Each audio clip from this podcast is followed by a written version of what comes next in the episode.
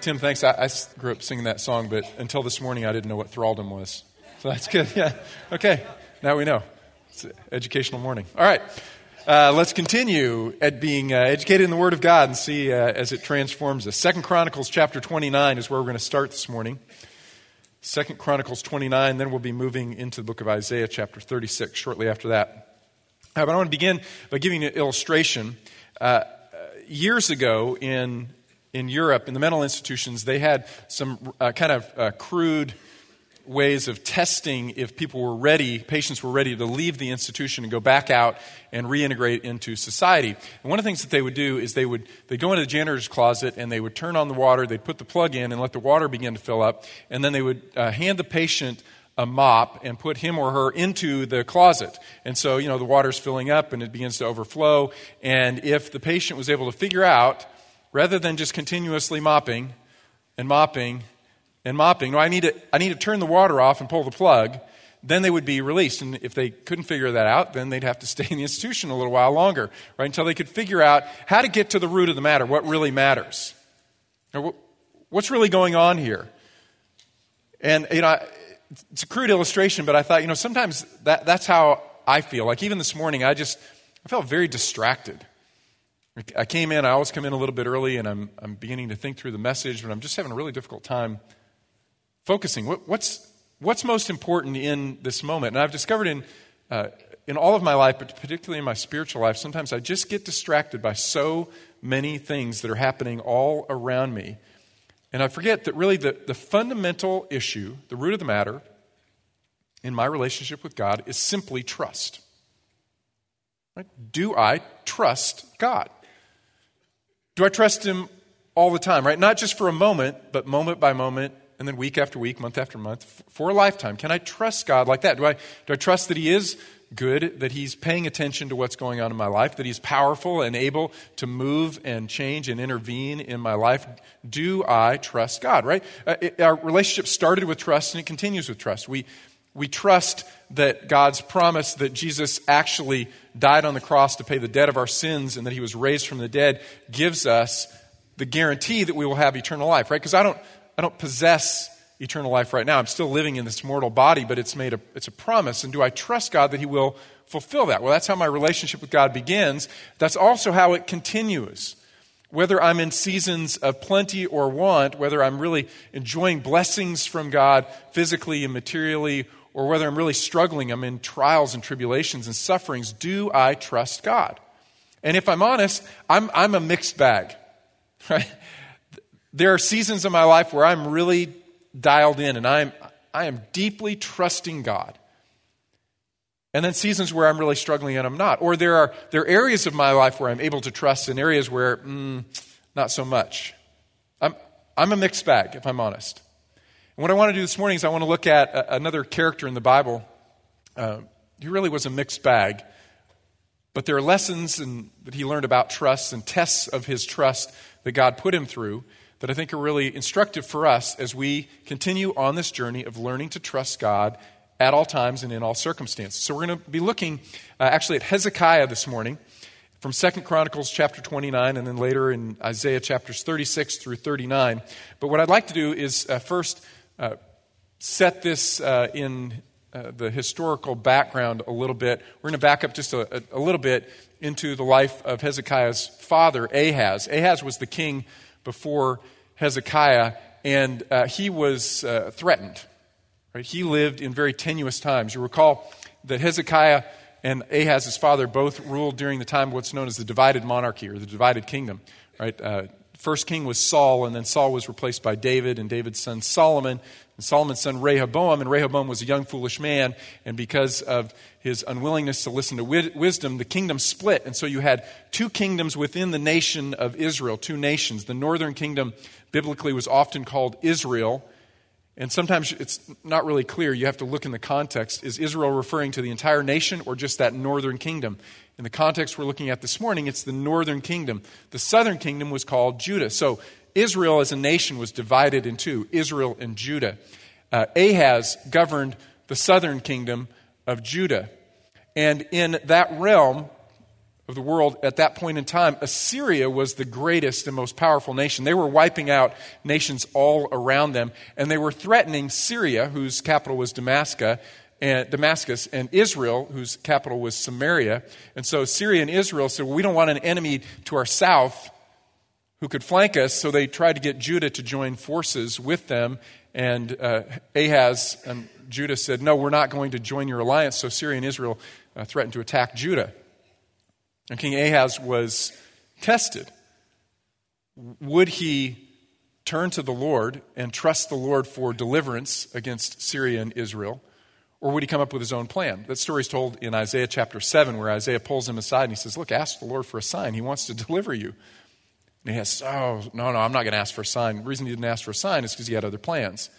And his plan was to trust in his enemy's enemy, and he made an alliance with Assyria against Syria and Israel. And so what happened was the Assyrians did come in, they wiped out Syria and they wiped out Israel, but then they came right to the gates of Judah itself and they were threatening Judah. And so Ahaz had to basically uh, pillage the temple and pillage the royal treasury and give all kinds of tribute to the Assyrians to keep his nation from being destroyed. And the Assyrians actually came in and they, they brought idolatrous worship into the temple, which Ahaz was more than willing to submit to because he was an idolatrous man. And so it was a really dark season for the nation of Judah. The southern or the northern kingdom has now been wiped out by Assyria and the people have been scattered. Some remain in the land, but it's a very dark time.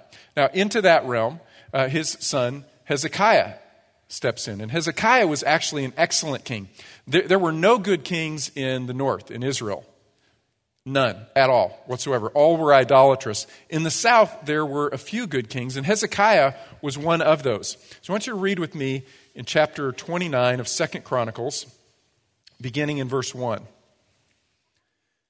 says Hezekiah became king when he was 25 years old, and he reigned 29 years in Jerusalem, and his mother's name was Abijah, the daughter of Zechariah. He did right in the sight of the Lord according to all that his father David had done. In the first year of his reign, in the first month, he opened the doors of the house of the Lord, and, and he repaired them. And he brought in the priests and the Levites and gathered them into the square on the east. Then he said to them, Listen to me, O Levites. Consecrate yourselves now and consecrate the house of the Lord, the God of your fathers, and carry the uncleanness out from the holy place. First year of his reign, first month, as soon as he gets in, the first thing that he does is he cleanses the temple and he reinstitutes worship. He even reinstituted the Passover and he sent emissaries into the north to those Jews who were still remaining in the land. He says, Come back to Jerusalem. Come back and worship with us for the Passover. He, he, he, he shatters all of the, the idols that are on the high places around. And, and, and it's just this incredible time of revival. Listen to what it says here in verse 29. Now, at the completion of the burnt offerings, the king and all who were present with him bowed down and they worshiped. Moreover, King Hezekiah and the officials ordered the Levites to sing praises to the Lord with the words of David and Asaph the seer. So they sang praises with joy and they bowed down and they worshiped. Verse 36. Then Hezekiah and all the people rejoiced over what the Lord God had prepared for the people because the thing had come about suddenly. First year, first month, boom, just like that. Hezekiah turns to the Lord and there is revival in the land. I mean, it's an incredible period of revival and change and repentance in the life of the nation. But then Hezekiah is tested. 701 BC, the Assyrians again threaten Judah. They threaten Judah and they begin marching through their nation, and Hezekiah uh, sends tribute. He tries to buy them off. And he sends his wealth to the king of Assyria. And the king of Assyria says, Well, you know, that's just not good enough. That's not, not, it's not good enough. Uh, you will become a subjugated nation to me. And he begins conquering city after city after city. And he's marching all the way to the very gates of Jerusalem. And now Hezekiah is faced with the same test that his father Ahaz was tested with. Will he give in to his fears? Will he try to come up with his own plan, or will he turn to the Lord? And so, what he did is he turned to Egypt. And he didn't turn to the Lord. He turned to the only, only other superpower that existed at that point in time in uh, the Middle East. And he trusted in an alliance with Egypt to deliver him. And the Lord sent him a warning. He said, You know what? Egypt can't deliver you. Egypt's going to be like this, this broken reed, and if you fall on it, it'll just pierce through your hand. Egypt cannot deliver you. And sure enough, the Egyptians were preparing for battle themselves against the Assyrians. They couldn't deliver. And so, so now uh, Hezekiah has, has enemies right at his very gate. Will he now trust in the Lord. And he is faced, actually, I would say, with, with three tests in his life. Uh, three tests of trust, so to speak, that we face as well. The first one that we're going to look at is this Do we trust God in times of fear? Do we trust God in times of fear when, when it feels like the enemies are, are right at the gate? I'd like you to turn with me now to Isaiah chapter 36, verse 1, and let's look at this test in the life of Hezekiah. Isaiah chapter 36 and verse 1. We're now in the 14th year of King Hezekiah, and Sennacherib, king of Assyria, came up against all the fortified cities of Judah, and he seized them. And the king of Assyria sent Rabshakeh from Lachish to Jerusalem to King Hezekiah with a large army, and he stood by the conduit of the upper pool on the highway of the fuller's field. Verse 13. Then Rabshakeh stood and he cried with a loud voice in Judean or in Hebrew, and he said, Hear the words of the king, of the great king, the king of Assyria. Thus says the king Do not let Hezekiah deceive you, for he will not be able to deliver you. Nor let Hezekiah make you trust in the Lord, saying, The Lord will surely deliver us. The city will not be given into the hand of the king of Assyria. Do not listen to Hezekiah, for thus says the king of Assyria Make your peace with me and come out to me, and eat each of his vine and each of his fig tree, and drink each of the waters of his own cistern, until I come and I take you away to a land like your own a land of grain and new wine, a land of bread and vineyards. Beware that Hezekiah does not mislead you, saying, The Lord will deliver us. Has any one of the gods of the nations delivered his land from the hand of the king of Assyria? See, he sends his emissary, Rabshakeh, it's probably a title, it's the commander of his army, and he says, You know, just come out and make peace with me, and I'll just, you'll eat here, uh, you know, under your own fig tree and enjoy your own grapes, drink your own water for a little while, and then I'll just take you away to a nice land. It's a pleasant land. This will be great. You won't even think about your own land any longer, which is an absolute and utter and complete lie because the king of Assyria was brutal. Right, th- this was the most brutal nation I think that history had known up until this point in time. There are still these murals made of stone that show the Assyrians dragging away their opponents with hooks in their mouth and hooks in their nose. So it's not all that it seems to be. And Hezekiah now is he's living in fear for his life, the life of his family, the life of his nation. How is he going to respond when he realizes there is no other help? There's, there's no help coming from Egypt. I either surrender and, and die, I give in to this enemy, or I turn to the Lord. Look at chapter 37, verse 1. So when King Hezekiah heard of it, he tore his clothes and covered himself with sackcloth and entered the house of the Lord. Then he sent Eliakim, who was over the household, with Shebna the scribe and the elders of the priests, covered with sackcloth, to Isaiah the prophet, the son of Amos. They said to him, Thus says Hezekiah, this day is a day of distress, rebuke, and rejection, for children have come to birth, and there is no strength to deliver.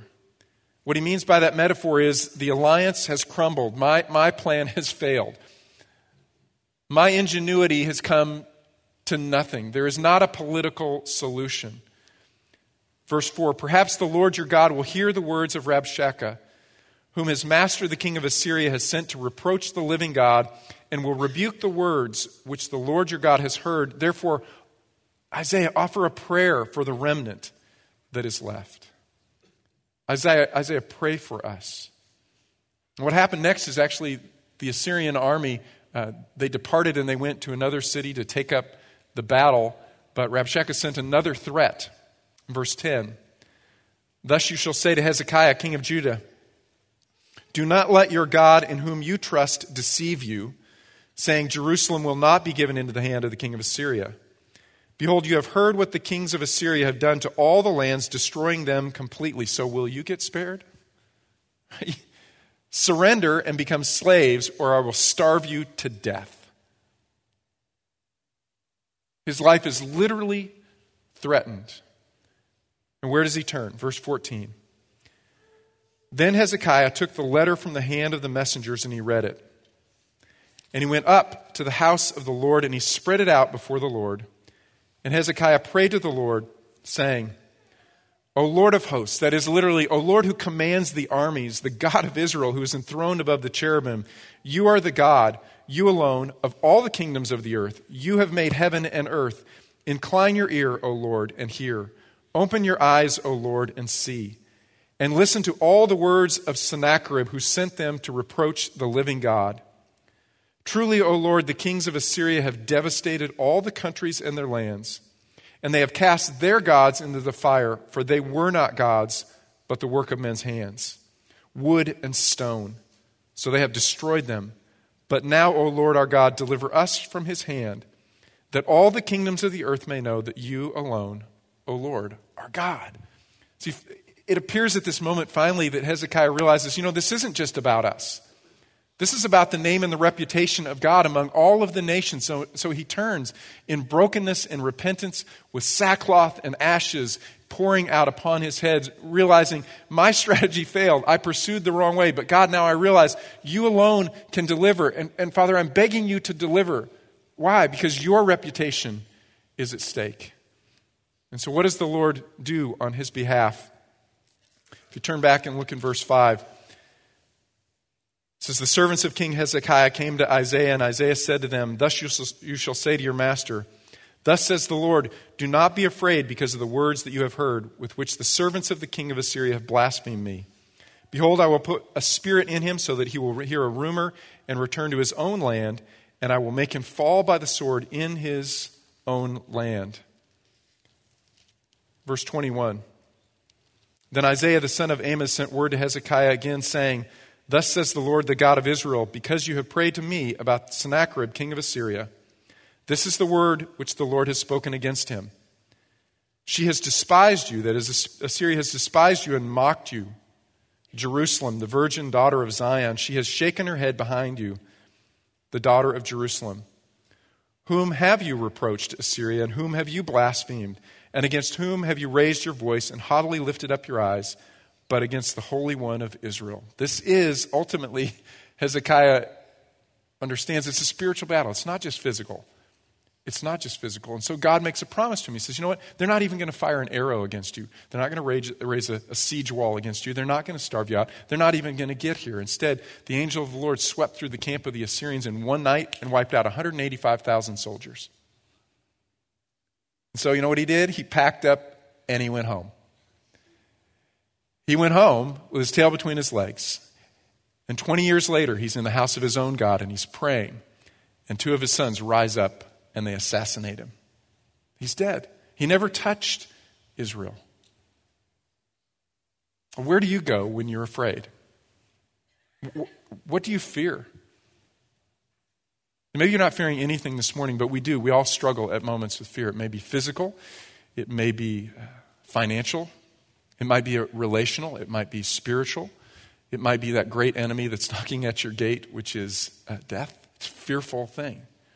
Where do you turn when you are afraid? remember when my kids were little? Um, sometimes they would call to me, they'd call out and they'd say, Dad, Dad, Dad, you got to come in my room. I, I think there's something in the closet. if you're a parent, you remember this. It happens, I think, to every, every kid. God, could you just, Dad, could you just check, check in the closet, make sure there's nothing. So, you know, turn on, I'd turn on the lights and I'd open up the doors and I'd look all around and say, yeah, see, I don't think there's, there's nothing in here, right? I think we're all, we're all safe. And close up the closet door, I'd turn off the light, start to leave and say, yeah, yeah, okay, I, I know there's nothing in there, but could you just stay, right? Could you just stay, monster slayer, Dad? Yeah, I got it, right? Every monster I've ever fought, I've defeated. They were comforted just because I was there. What's funny is even now sometimes my wife will say, I think I heard something somewhere in the house. I'm like, I got this.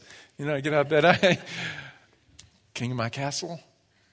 I'll manage this problem. Or Just the, the presence. what Hezekiah is reminded is if he is with the Lord, he's as safe as he can possibly be. That God will deliver. Even when that greatest enemy is threatening at the gates, which is death, right? We, we may suffer in this lifetime. But the thing, in a sense, that causes us greatest fear is death, which is rooted in sin, but Jesus has conquered it. He's crushed it. So people can persecute us, they can come after us, we can suffer, but in the end, we know that we are with God forever. We are safe because we trust. Right? We trust in the promises of God. So Hezekiah does well. First test, uh, fails and then passes, right? He turns to Egypt, but then he figures it out and he trusts in the Lord in times of fear. Second, do we trust God in times of, of affliction? Look at chapter 38 with me and now verse 1. It says, In those days Hezekiah became mortally ill. And Isaiah the prophet, the son of Amos, came to him and said to him, Thus says the Lord, set your house in order, for you shall die and you shall not live. Right? If a prophet, prophet knocks on the door, we talked about this a while back, right? Just don't answer the door. If the prophet shows up and he's got something to tell you, it's, it's often spooky, it's scary, it's dangerous. Well, Isaiah shows up and he says, Put your house in order because your, your runway is about out, right? You are, you are, you're, you're done. The, the other test was against, in a sense, the entire nation, but now it's very personal. It's just Hezekiah. Hezekiah, your days are numbered. And he considers himself uh, really in the prime of his life. And it's over. Where, where do you turn?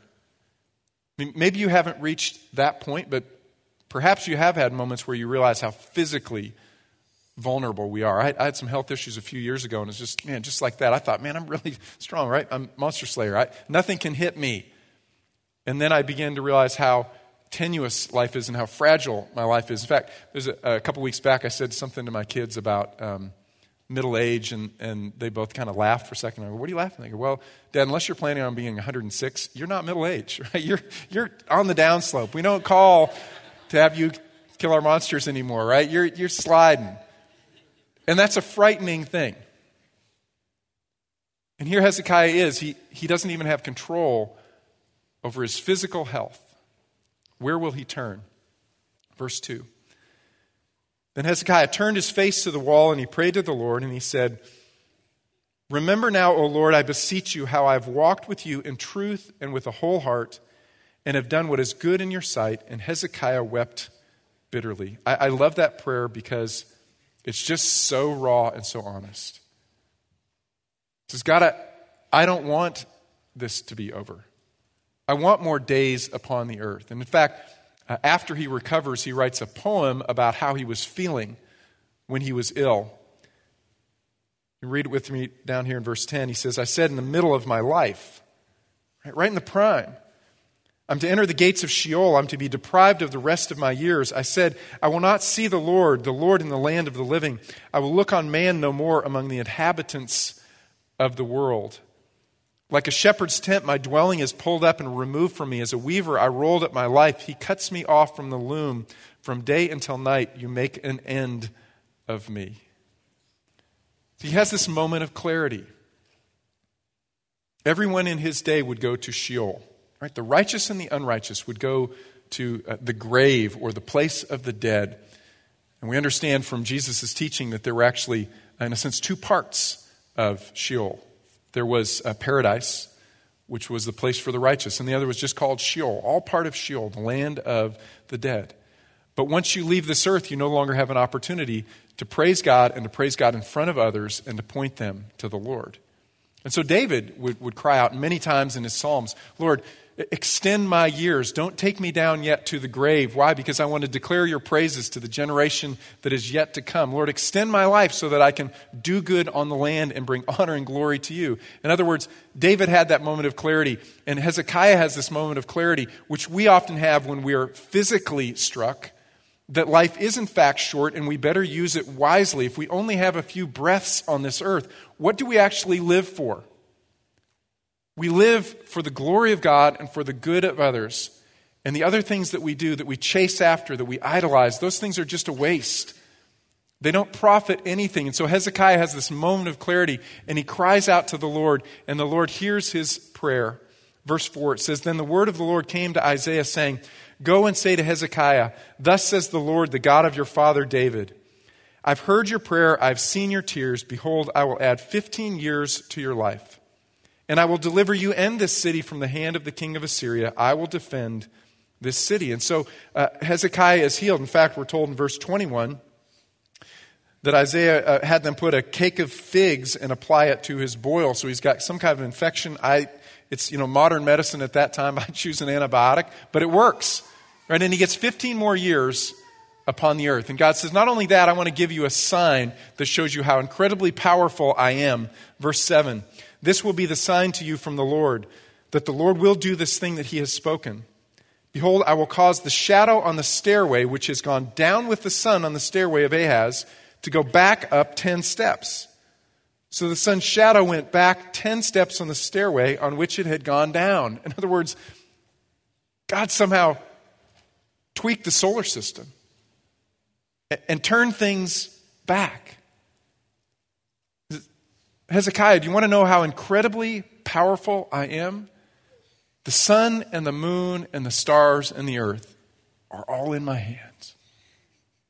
He rescues him and he delivers him in response to his prayer. This is a, it's really an amazing story. It's um, one of the most dramatic miracles, in a sense, not the healing of the boil itself, but the, the turning back of the sun that happens in all of the Bible. So Hezekiah, uh, he passes again the test. He turns to the Lord. and He's not angry but he's longing for years on the earth. He turns to the Lord for his deliverance. But his story doesn't end there. There's a third test. Third test is this affirmation and affluence. Do we trust God when things are actually going well? So the third test is a very different test. It's not enemies at the gate, it's not affliction in his own body, it's not suffering, it's not a difficulty, it's, uh, in a sense, a blessing. He's, he's safe, he's secure, he's protected, he's healed, he's well, things are going incredibly well. And it's the test of comfort. Chapter 39 and verse 1. It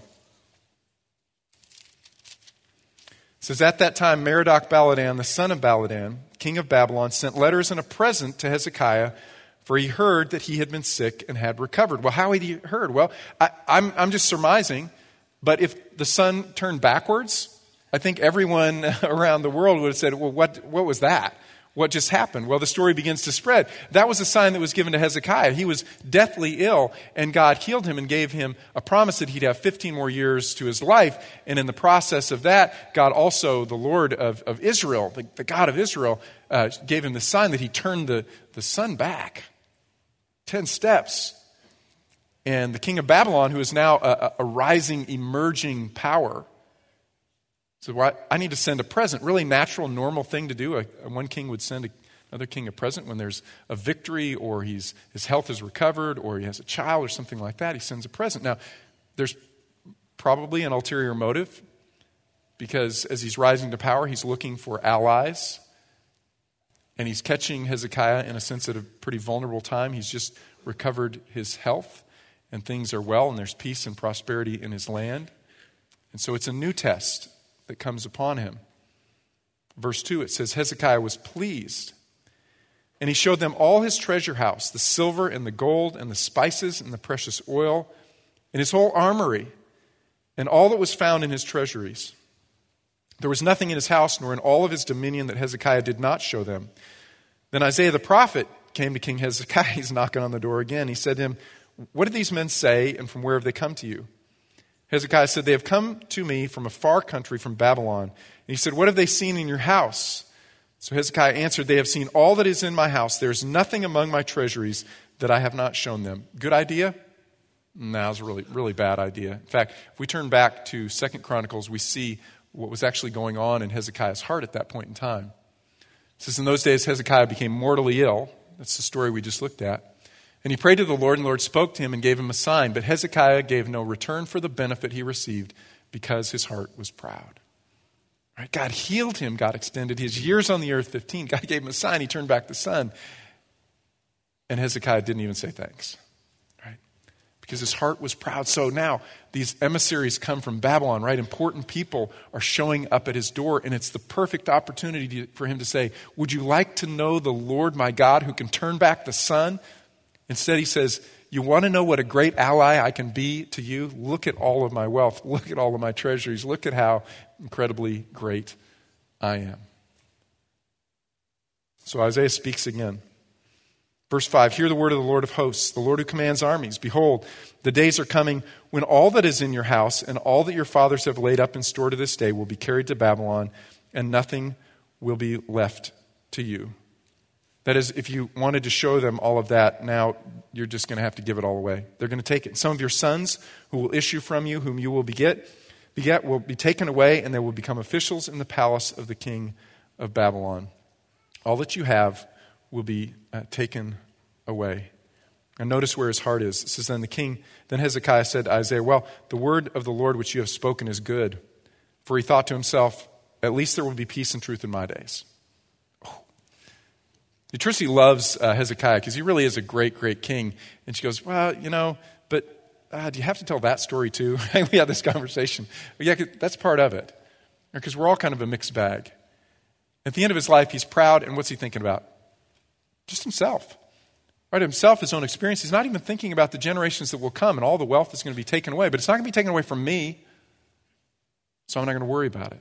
Right? This is such a sad story because he really has done very well. Restores the, the worship of the Lord God in Israel. He turns finally and trusts in the Lord for his deliverance, and the Assyrian uh, army is wiped out. In his sickness, he turns and he begs the Lord for life, and God gives him a sign. There are all these great stories, but then it's the test of comfort and affluence and the affirmation of the world that trips him up because his guard is down. In my opinion, church, I think that this is probably the greatest risk that we face as a church. Because we live in a, a comfortable place. It is easy to be a Christian here in the Bible Belt. As compared with the rest of the world, it is an easy place to be a Christian. We get, uh, you know, yeah, is there some persecution at work and that kind of, yeah, there's some, but there's also a fair amount of affirmation and there can even be praise and political candidates will even put on there, this is my church membership, right? That, that's a normal kind of thing. You know, that's not normal in most of the rest of the world and it's not normal if you look at the history of the people of God throughout all of time. Normally, the people of God are minority and persecuted. But now we are living in relative affluence compared to the rest of the world and in rel- relative comfort. And we have great freedoms for our faith as we're celebrating even on Memorial Day. People have died, so we worship freely and we proclaim God's word freely. And no one's knocking at the doors or threatening us, are they? That's a risky place to be. I have a friend who is a, house church pastor in a closed country. Uh, and every time they gather to worship, they're at risk. He, he has been taken in many times by the authorities and questioned and threatened with jail. His son was not able to get into the school that he needed to get into because he's a pastor and people know about it. He has pastor friends who are in prison now, separated from their family for years and even decades. And one time he said to me directly, very explicitly, he said, Brian, don't pray that our persecution ends. I was like, come again? That's all I've been praying for you. So don't pray that. Because we realize when we're persecuted that it keeps us sharp. Every day we have to count the cost of following Jesus. Every day we have to remember that all that we have and all that we are belongs to Him. We have a short time on earth, and what are we here for? For the glory of Jesus Christ, proclaiming His name, so that people can know Him and turn out of this broken, rebellious system. So He says, sometimes, yes, I get discouraged and I get fearful, but don't pray that it ends because it keeps us focused and sharp on our mission in this world. And I wonder, church, if persecution came down upon us, would we be ready for that? Or have we grown so comfortable right, that we're taken captive? Are we ready for that? Uh, this uh, last week, uh, Chris McGuffey and Ryan Pale and I went up to Boston for three days, just a quick trip up and back to meet with church planters and some different parachurch ministries because we're always exploring. You know, are there places that God would have us serve or create partnerships with other churches and ministries? And um, you know, it was really fun to go back. I was raised up in in the Northeast, and uh, so it's a you know it's a culture that I'm kind of familiar with. Um, going into Boston, it's, you know, such an incredible historical city. A lot of really, you know, the vibrant spiritual life in the United States. It kind of started right in in that area. Right? Boston was a place of, it was a theological center. It was uh, missions sending. Um, D.L. Moody came to Christ there in Boston. Uh, all the education, in fact, there's 250,000 students in the greater Boston area, 250,000. And most of the colleges are private and were established, in a sense, really as, as spiritual education institutions. So, whatever a student was studying, they were studying it through this worldview of the Bible right? And, and biblical uh, ethics and concepts, no matter if it was, you know, a liberal arts or scientific thing. So that's true of, you know, it's true of Harvard and Boston College and all these different places. In fact, uh, got a couple pictures for you here. These are these are a couple of the gates going into Harvard. And you notice right at the very top it says Veritas, truth. That's the theme, or the motto, rather, of Harvard, truth. Uh, on the left, you see that gate. The inscription is Open ye the gates, that the righteous nature, nation which keepeth the truth may enter in. And then on the right, it says, Enter to grow in wisdom. Now, on Harvard's campus, currently there's less than 2% Christian. Less than 2%. In the Northeast, it's uh, less than 4% evangelical Christian. And I can vouch for that. Growing up in an Ivy League town, I had zero Christian friends. I knew one Christian kid in my high school. Just imagine that for a moment. One, one Christian kid. I'd had no Christian friends at all in my entire high school. That's normal. And so as we went around, we're talking and exploring other options, you know, for us to partner? And we came in saying, look, you know, we, we don't know where God would lead, and we want to understand God is moving in your midst, and so we don't want to trample on anything, but is there, is there any way that we could possibly serve with you? And because we, in a sense, we want to be invited. We don't want to just kind of rush in. Hey, here we are, right? We're from this, you know, great place in College Station, Texas, Bible Belt, and, you know, here to, here to help you out. We don't, want to, we don't want to come in with that attitude. But what was interesting is every single church planter we met with said, come on. Said, there is so much work to do. In fact, uh, two of the folks that we met with Within like 30 minutes, I got an email that's like three or four pages long. Said, hey, you could help us with this and with this and with this and with this. And in particular, you know what they're asking for is not money, but people. When, when I tell them what's, what's going on here and the numbers of students that are involved and the number of people that worship with us, their jaws drop and tears come to their eyes. They say, Would you share? yeah. I guess that we should do that, right? Uh, because our, our, safety and security and comfort and affluence can be a gift if we realize it's been given us to share. So, yeah, can we, can we send people? Can we send financial resources? Can we partner? Can we realize that all that we have and all that we are is a gift from the Lord? So now God is moving in this place. He was moving in the Northeast. That was the center of Christian life for all of America, but now He's moving here. Well, what's our responsibility to give back? To some of these places. See, our, our comfort is it's a trick, it's a trap. We can say, Oh, I, I really appreciate the, the praise of the kings of Babylon. And You say, You know, their praise is meaningless because they value things that just don't last. Instead, I can realize this is a moment of blessing for us so that we can share with others who have need. Right? It's a test. There are three tests, in fact, that uh, Hezekiah faces, um, whether it's comfort and ease or affliction in our bodies or those enemies, the frightening things that appear in our lives, do we trust the Lord? Now, let me give you a couple lessons from Hezekiah's life. The first is this we will be tested. Uh, prophet's going to knock on your door. Just like he knocks on everybody's door, we'll be tested. Because everyone gets tested. All of God's people are tested. Adam and Eve were tested. Abraham was tested. Did he love his son Isaac more than the Lord? Hezekiah was tested. David was tested. Jesus was tested. He was led by the Spirit into the wilderness to be tested by the devil. Paul was tested. All the apostles were tested. You will be tested. I will be tested. So Peter says, don't consider it a strange thing. Don't be go, oh my gosh, I'm being tested. Oh, you know. It's not. The fiery ordeal that comes among you is for your testing. So the, the world watches because they're experiencing the same testings right? fearful things that are entering into their life, physical affliction in their body, times of comfort and ease where they just trust in themselves and they don't realize what life is about, right? The world around you is being tested in exactly the same way, and they watch you and they can see the model of someone who turns to the Lord in those moments. So you will be tested. Second, God alone is worthy of our trust. God alone is worthy of our trust. The reason that these stories are recorded, Paul tells us, is for our instruction. So, our God can turn back the sun.